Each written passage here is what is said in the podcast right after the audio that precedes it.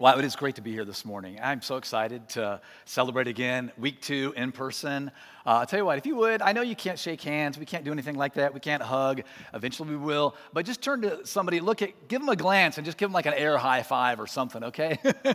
Air fist bump. I mean, if we can do renewing of vows on Zoom, we can air fist bump and air high five, right? I mean, did you ever think we'd be renewing vows on Zoom? You know, I don't know if you saw Dave, my brother Dave, the lead pastor, in his suit and tie. You know, that's an unusual sight right there. If he's got a tie on, it's either a funeral or a wedding. It's one or the other anymore. Oh, man. Anyway, great to be here today. Thanks for joining us and celebrating today. And I just want to say thanks to Ben and the guys, I mean, just Mark and, oh, my goodness, Erica, I'm so sorry. And Erica, can we just express our thanks to them for leading us in worship? Man. We had a few challenges with the sound, but man, they just stepped right up this morning, plowed through it, and I just appreciate you guys leading us. And I just feel like, you know, God is present, He's good, and He is at work. Jeff, thanks for your words too. I appreciate that. You know, we're talking about temptation today, and so I thought I'd get us started with a little bit of a game, Would You Rather, all right? You guys familiar with that game, Would You Rather? All right, if you're not, you will be after this, all right? So just kind of bear with me. This is food edition, okay? Would you rather food edition? So here we go. Would you rather have mac and cheese or grilled cheese? Mac and cheese or grilled cheese? I'll tell you what, if you'd rather have mac and cheese, raise your hand. Okay, if you'd rather have grilled cheese. Ooh, I think grilled cheese wins. Look at that. Who would say, I don't want either one? Oh, really? Everybody likes it. Okay, all right. How about this one? Would you rather have French fries or onion rings? All right, raise your hand if you would rather have French fries. All right, who would rather have onion rings? I think French fries might have won now. I think some people were voting twice. You know, it's a funny thing. I don't know if it was like this in your house, but when I was a kid, no kidding, onion rings were like a special treat. And so, like, if you went out to McDonald's or some other restaurant and you get a hamburger, like, you could get fries. That was kind of like the natural thing. But if you wanted onion rings, I mean, that was like an upcharge for onion rings. So my dad would never let me get a soft drink then. So if I got onion rings, it meant I had to drink water. Anybody else like that? Have a cheap dad like my dad? Yeah. Okay. All right. All right. Last one. How about this? Okay. We're going to finish off with dessert. Would you rather have ice cream or cake? All right. Who says ice cream? All right. Who says cake? I think ice cream might have won. Who says, well, I'd rather have my cake and eat the ice cream too? Of course, yeah, me too, yeah. Whew, I don't know about you, I'm all of a sudden very hungry. Anybody want to go to brunch? We talk about food every week here, so just get used to it, all right? I'll tell you what, speaking of food, I want you to take a look at this. We had some fun with the kids at Community Christian Church. Enjoyed this video. Oh, man, that's funny stuff right there. Poor kids, torturing them. All right, so we are talking about temptation today, if you didn't guess it. And it kind of reminds me of something a famous movie star, Mae West, once said. She said, I generally avoid temptation unless I can't resist it. I generally avoid temptation unless, of course, I can't resist it. And sure, you know, I think we can make fun of ourselves when it comes to temptation. But I think we'd also all agree that the truth is temptation is not a laughing matter at all. As a matter of fact, the Barna group did some research a number of years ago and found that 44% of Americans admit they face temptation to overuse electronics and social media. 44% of Americans say they face the temptation to overuse technology and social media. I'm saying the other 56% were lying. How about it? Okay. Over half of us, 55% of us, are tempted to eat too much. Well, that's because their pastors keep talking about food every Sunday. And finally, they reported that 60% of us live with a noticeable and debilitating temptation to worry. 60% live with a noticeable and debilitating temptation to worry. Well, I'm glad you're here today because we are in week 4 of this series, The Jesus I Never Knew. And in this series, we're focusing on a side of Jesus that many of us overlook. We're looking at His humanity. I think most of us focus so much on Jesus' divinity, that He was God, that we sometimes disregard His humanity. And that can be quite problematic because when we forget Jesus' humanity, we fail to see Him as someone that we can relate to. We assume He didn't experience many of the limitations and or temptations that we actually face every single day. And if Jesus can't relate to our humanness, then He becomes less and less of an example for us to follow. That's why talking about His humanity is so vital. Because you see, Jesus was not superhuman. He wasn't superhuman. He wasn't like Wonder Woman or Superman, you know, who would say, okay, I can fly, now you try it, but not giving us any superpowers. No, Jesus wasn't like that, no. In fact, the writer of Hebrews describes Jesus this way. Check this out. He says, because He Himself suffered when He was tempted, He is able to help those who are being tempted. Let that sink in, because he himself suffered when he was tempted. He's able to help those. He's able to help us who are being tempted. Jesus was sinless, but yet he was still tempted. And so somehow, while maintaining his godness, he became fully human, and in doing so shows us what it means to be fully human. Don't forget that. He maintained his godness, but in his humanity was able to show us what it means to be fully human, even when it comes to temptation. Now, I think the best place for us to look at how Jesus handled temptation is when he began his public ministry. Now, you might think that he would begin his ministry, get it off the ground by delivering some big speech, right? Or perform some jaw-dropping miracle. But on the contrary, historian and Dr. Luke writes, this is what Jesus did. Jesus, full of the Holy Spirit, left the Jordan and was led by the Spirit into the wilderness, where for 40 days he was tempted by the devil. Not much of a way to launch your ministry, huh? Go to the wilderness for 40 days, be tempted by the devil, but that's how he began it, in the wilderness for 40 days. And although we don't read it here, we know from other accounts that he fasted that entire time also. So no food for 40 days. And it's over the course of those 40 days that Jesus faces incredibly intense temptation. And the evil one, the devil, begins this barrage of temptation by saying, if you are the Son of God. If you are the Son of God. But you know what? This line of attack is nothing new. From the very beginning of creation, the evil one's strategy to get us to fall is to create confusion about our relationship with God. That's his number one tactic, create confusion about our relationship with God. And I know sometimes we think of the evil one, in a cheap costume from the dollar store. But no, he is way, way more crafty, way, way more cunning than that, folks. He knows where to strike. And he often goes after us where we are most vulnerable. And so often that's our identity. So it's no surprise here that he goes after Jesus' identity.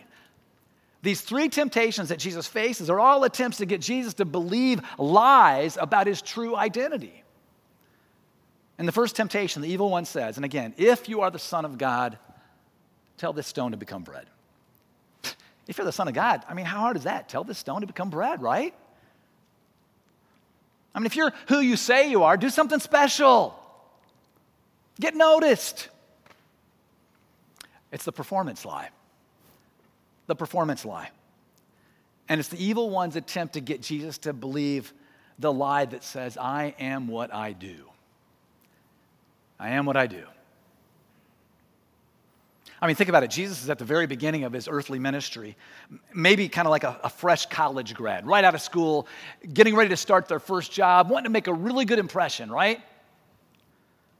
Ever been there? You're starting a new job and you really want to do something that kind of makes you stand out, helps people recognize that you are something special, right? We've probably all felt that at one time or another. Well, interestingly enough, right now in this place, no one really knows yet who Jesus is or what he can do. And so in some ways, this would be a great opportunity for him to burst onto the scene with, something extraordinary. And to make matters even worse, Jesus is hungry. He's been fasting. And so, to turn that stone into lunch, that's a pretty big temptation, right?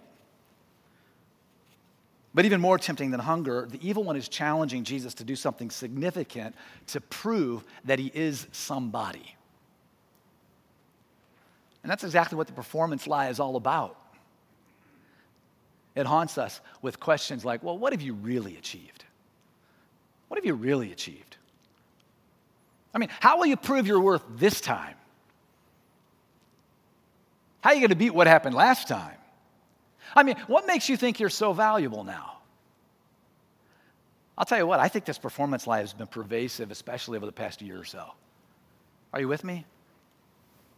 Through COVID, I got to tell you honestly, right or wrong, as a pastor for the past several decades, I pretty much built my schedule around Sunday morning, Showing up, welcoming people, teaching, doing all the stuff that pastors do. And then, boom, all of a sudden last March, everything changed. We're no longer able to be together. And honestly, I'm a little embarrassed to admit it, but it started raising some questions, identity questions, like, how do I prove my worth? What really does make me valuable to this community? What do I actually have to show for all the work I've put in for the past 20 plus years? Now, I'm no recent college grad, but I think this past year, maybe more than ever, I've been battling with this performance lie that says, I am what I do, in part because I haven't been able to do what I've always done. But how about you? You ever struggle with a performance lie? You know, that you are what you do? Yeah, I think all of us do on some level, right? I mean, you know, it's great to love what you do, but your identity cannot be rooted in what you do. In fact, theologian N.T. Wright comments this way. Check this out. He says, it is a central part of Christian vocation to learn to recognize the voices that whisper attractive lies,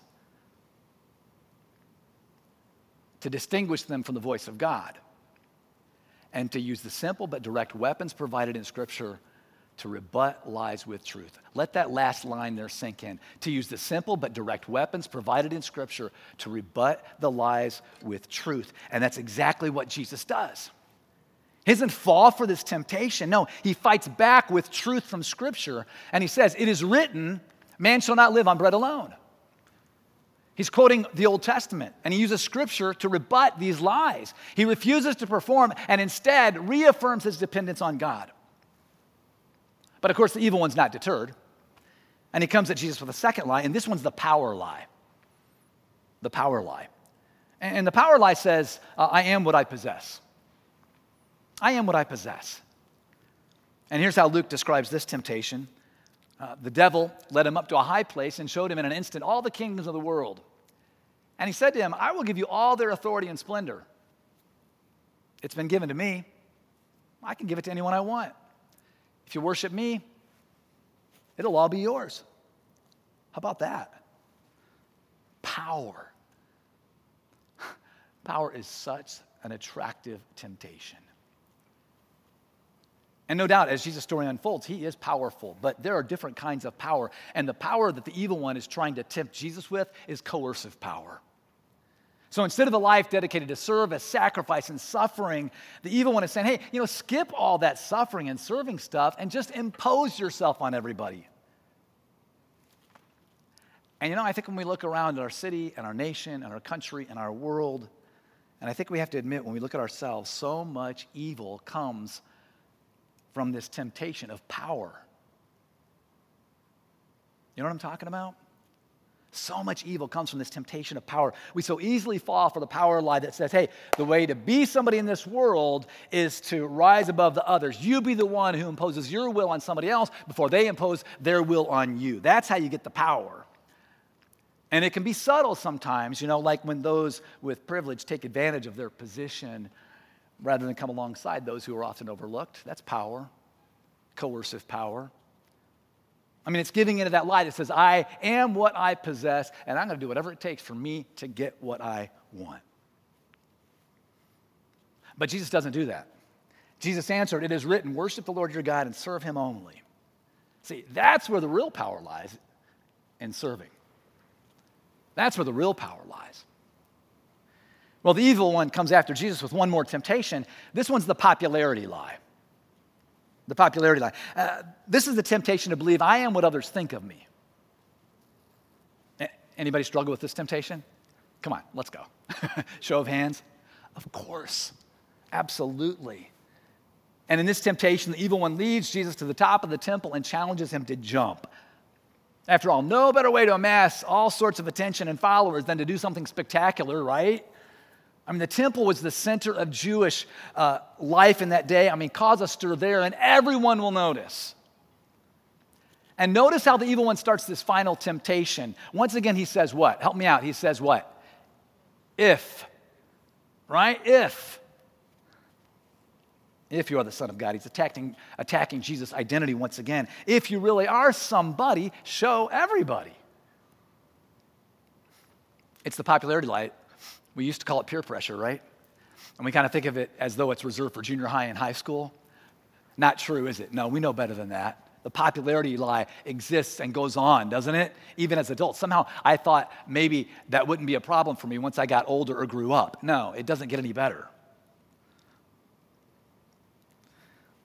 I think we all, to a certain degree, want to be liked. We want to be accepted. We want to be in the in crowd. You know, it's funny where we live on our street.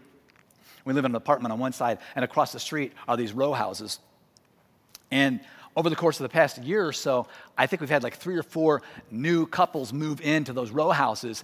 And it's interesting because they're very chummy together. And it's almost like we've got a new cool kids club right across the street from us. And Lisa and I have yet to break in.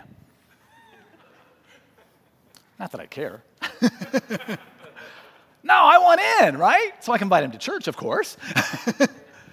But we want that, don't we? Yeah, it doesn't go away. We want to be accepted. We want to feel like, we belong. Man, and it's so tempting to fall prey to the lie, I am what others think of me. And so the evil one tempts Jesus with this popularity lie. And he says, if you are the Son of God, then show everybody.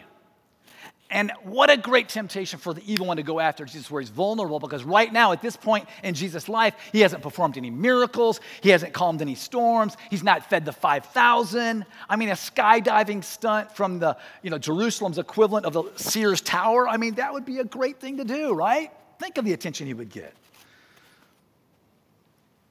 But Jesus refuses to believe he is what others think of him, and he responds this way. It is said, do not put the Lord your God to the test.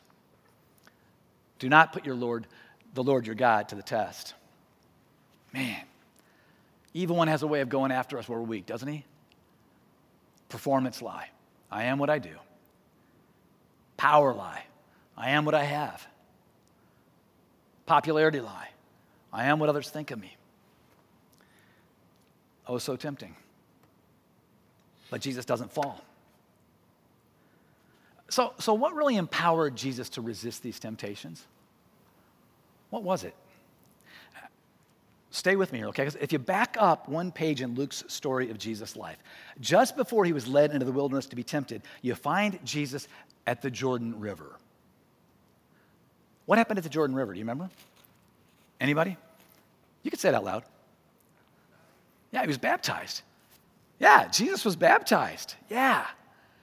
His baptism is right before he endures these temptations in the wilderness. And Luke tells us that just as Jesus was baptized, a voice came from heaven saying, "You are my son whom I love. With you I am well pleased."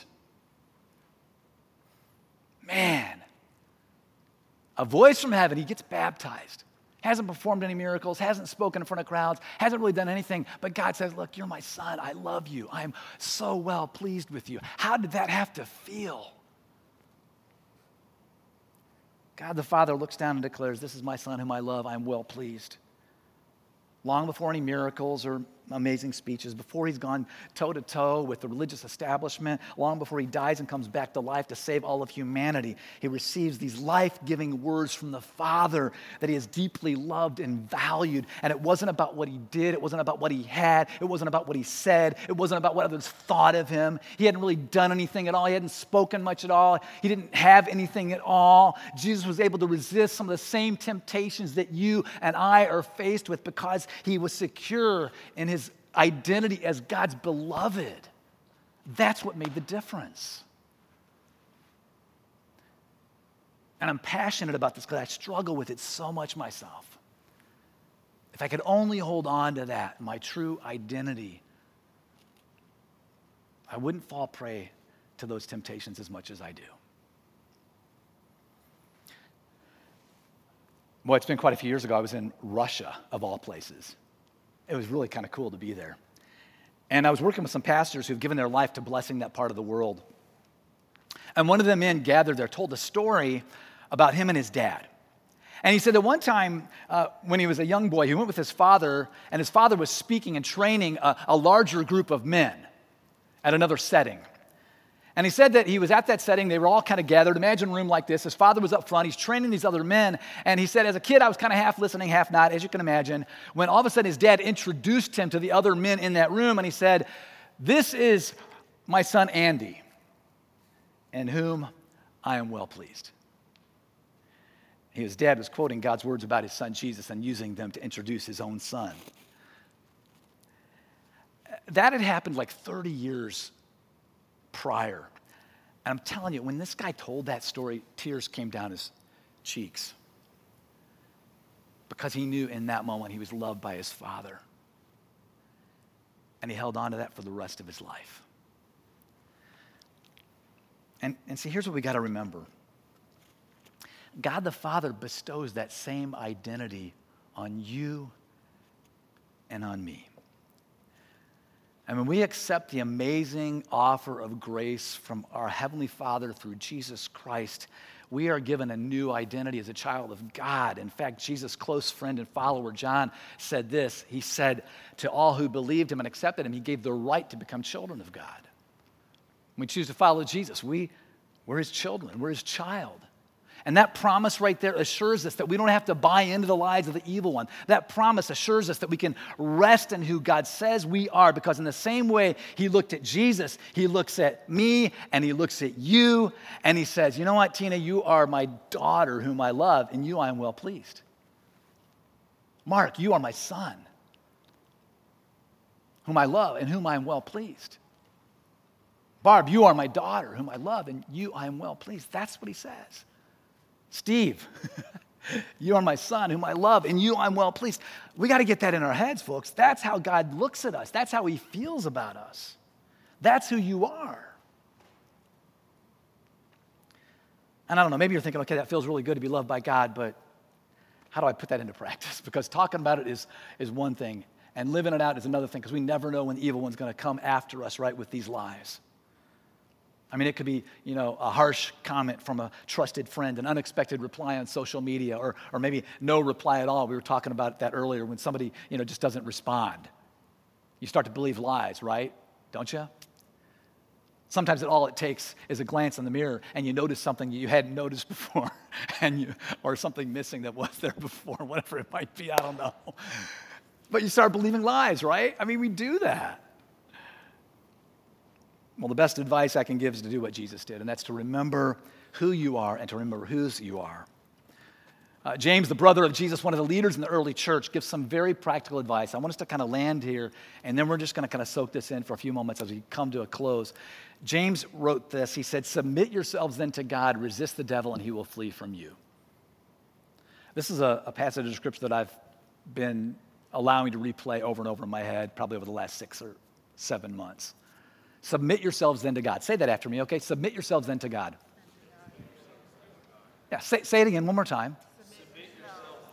Get out of your way.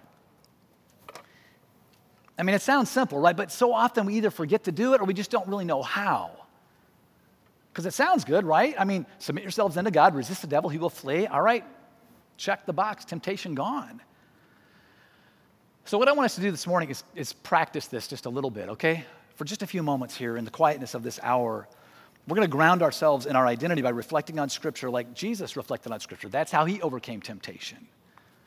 Because Scripture is God's word to us. It's what God says about us. It reminds us of our identity and will give us victory against the lies of the evil one. It really will. All right?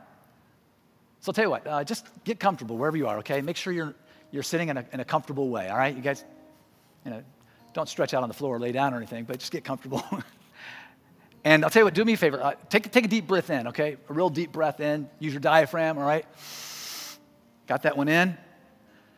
All right, now exhale. Boy, that feels good, doesn't it?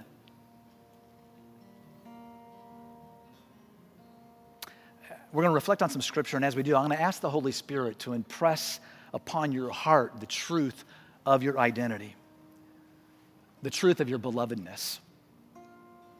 So there's going to be like 5 or 6 scriptures, and I'm just going to read it. I want you to just try to let it soak in, and maybe you need to pick one of these that becomes your theme verse as you seek to resist the attacks of the evil one, his temptations. But more than anything, just recognize what God says about who you are and whose you are as we walk through these scriptures, okay? If you want to close your eyes, if that helps, you can. I'll read them.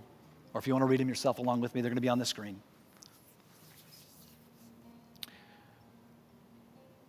John, one of Jesus' closest followers, wrote these words, to all who believed him and accepted him, he gave the right to become children of God.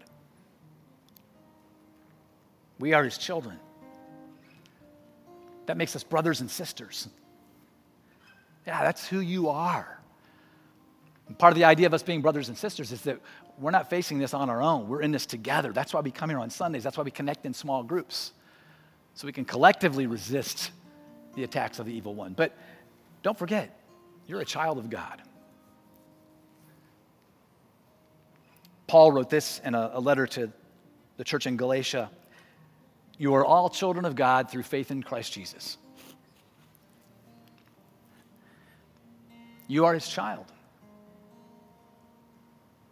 I tell you what, say that after me, okay? I am his child. Yeah. In Ephesians, we read, we are God's masterpiece. He has created us anew in Christ Jesus so we can do the good things he planned for us long ago. God's got good stuff planned for you. You are his masterpiece. Another translation says you are a work of art.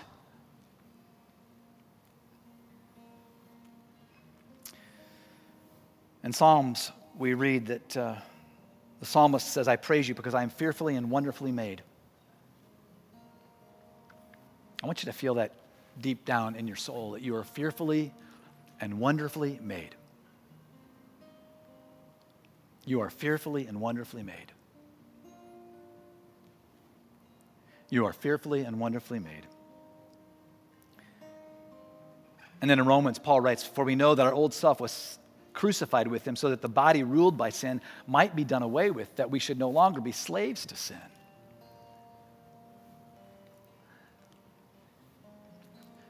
You're no longer a slave to sin when you find freedom in Jesus. Doesn't mean you won't face temptation. You will. But you can find freedom in Jesus because you are his child. If anybody would like those scriptures, I can be happy to send them to you. Just send me an email, johnferguson@communitychristian.org. I'll make sure you get those. But I hope you use those as a reminder to fight the temptations of the evil one so you can experience the freedom that Jesus wants you to experience as you recognize that you are God's child.